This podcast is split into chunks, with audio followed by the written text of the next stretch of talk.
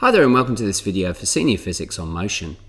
In this video we're going to explore the concept of change in velocity.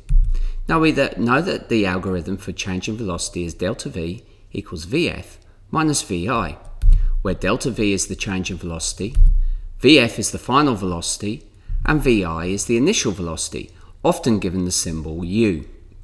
Now the key thing to understand is that when we're dealing with change in velocity we tend to be dealing with vectors. We're looking for the vector which is going to promote the change. What is going to cause um, the initial velocity to change into that final velocity? Now, obviously, as we go further on in this unit, we'll express the idea that if we're going to have to have any form of change in velocity, we're going to have to apply a force. Newton's second law, F equals ma, states that if we're going to change the velocity, i.e., accelerate an object, we're going to have to apply a force onto the object at a specific direction, which is going to promote that change. And we'll explore a little bit of more, that, more of that in this video.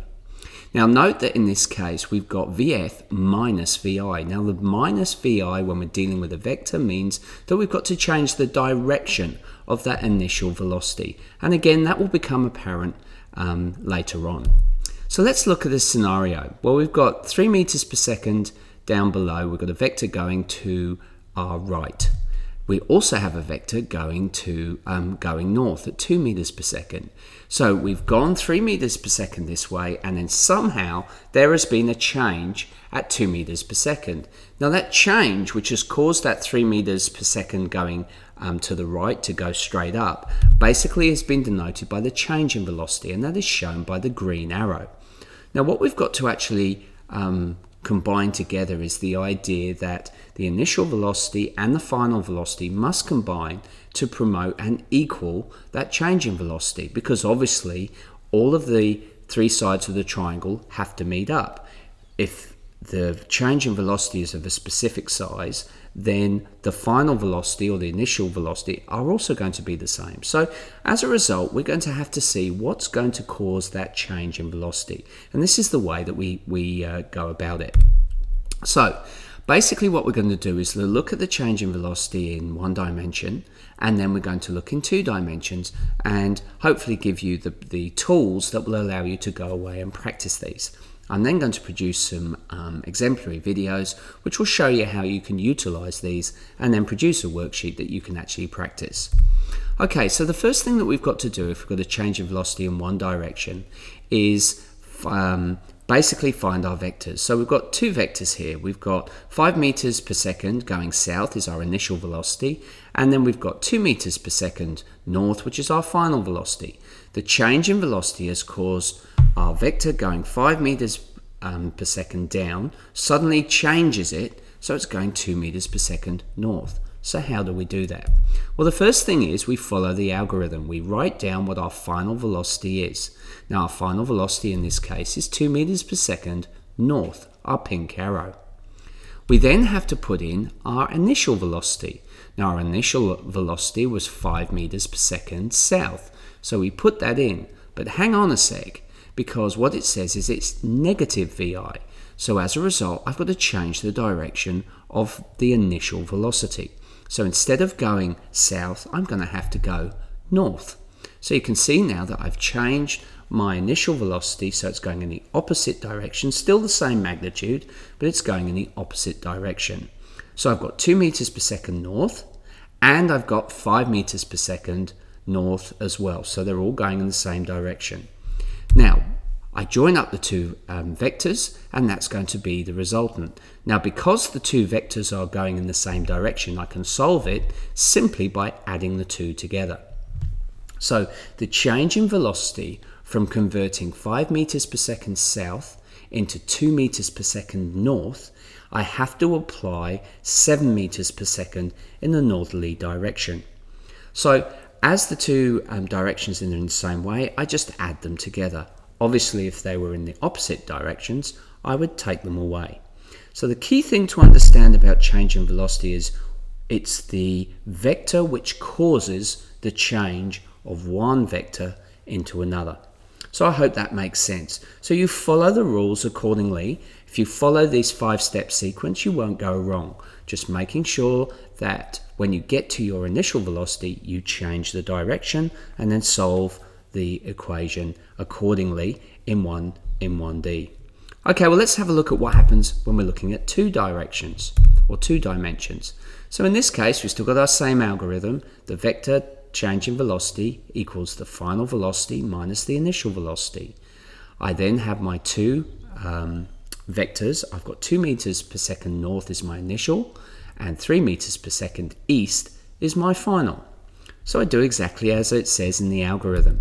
I've got to write down my final first and then do my negative VI. But what, let's have a look first at what's actually occurring in this scenario. I'm going 2 meters per second north, then I go 3 meters per second east, so something must have caused that change in direction or change in velocity, change in speed. Now my, my speed has actually increased and my direction has changed as well. This is because of a vector acting somewhere on the outside. So I was going this way, something pushed it to push it in this way and accelerate it and speed it up. What is that vector? That is your change in velocity. So by using the algorithm, we can calculate what the magnitude and direction of that green arrow is. So I write down VF. So VF is 3 meters per second east. I then add in VI, noting that I've got to change the direction. So if I put in VI, which is 2 meters per second north, I then have to change its direction, so it's now going 2 meters per second south. Now you'll notice that I've top and tailed each of my vectors, just like we saw in our previous vector um, video. You'll notice now that if I take the tail of the yellow arrow and join it to the head of the pink arrow, it's going in exactly the same direction as the green arrow in my scenario just above. That means we're going in the same direction. The length of that arrow basically will be the magnitude. So I, I can join up these two vectors and find my resultant, which is the change in velocity. So now what I've got to do is solve the equation. Now you can see I've got a right angle triangle here. This allows me to basically use Pythagoras and trigonometry to, de to determine what is the magnitude and the dire direction of that green arrow. So we get a right angled triangle as you can see here, 3 meters per second east, going 2 meters per second south, and my green arrow basically is working at an angle x and has a um, length which we're just going to call a question mark.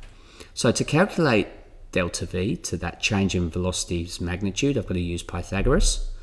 And basically it's the square root of 3 squared plus 2 squared. This comes out at 3.6 meters per second. So that's the magnitude of the um, change in velocity. Notice that all of the um, vectors here all have to have the same units. But I haven't finished there because remember we're looking at change in velocity, so I need a direction. So that change in velocity is acting at a specific direction. What is that? Well, that angle is x. So we can find x by tan to the negative 1 or tan to the negative 1 of 2 over 3. Basically, it's opposite and adjacent, hence it's tan. Opposite is 2 divided by the adjacent, which is 3. Solve the equation, I get 33 degrees, 33.7 degrees. So combining all that together, I get an overall change in velocity of 3.6 meters per second east 33.7 degrees south. So that's where the change in velocity is acting. Well, I hope you found that useful. Um, remember that these are the sorts of scenarios that we are going to be dealing with, not only with velocity, but we can do this with any form of vector. So anything which has got a vector link with it, so, um, for example, force, we can then apply the same rules. So we need to practice these skills for one direct, di dimension and then two dimensions, and then later on we can then look in three dimensions. So start having a go at those um, those practice questions. I've also put up some exemplary videos, which hopefully will um, work you through various stages of different questions, getting more complex as we as we work through. Okay, well, I hope you've enjoyed this video and uh, you found it useful, and I look forward to you joining me again. Bye for now.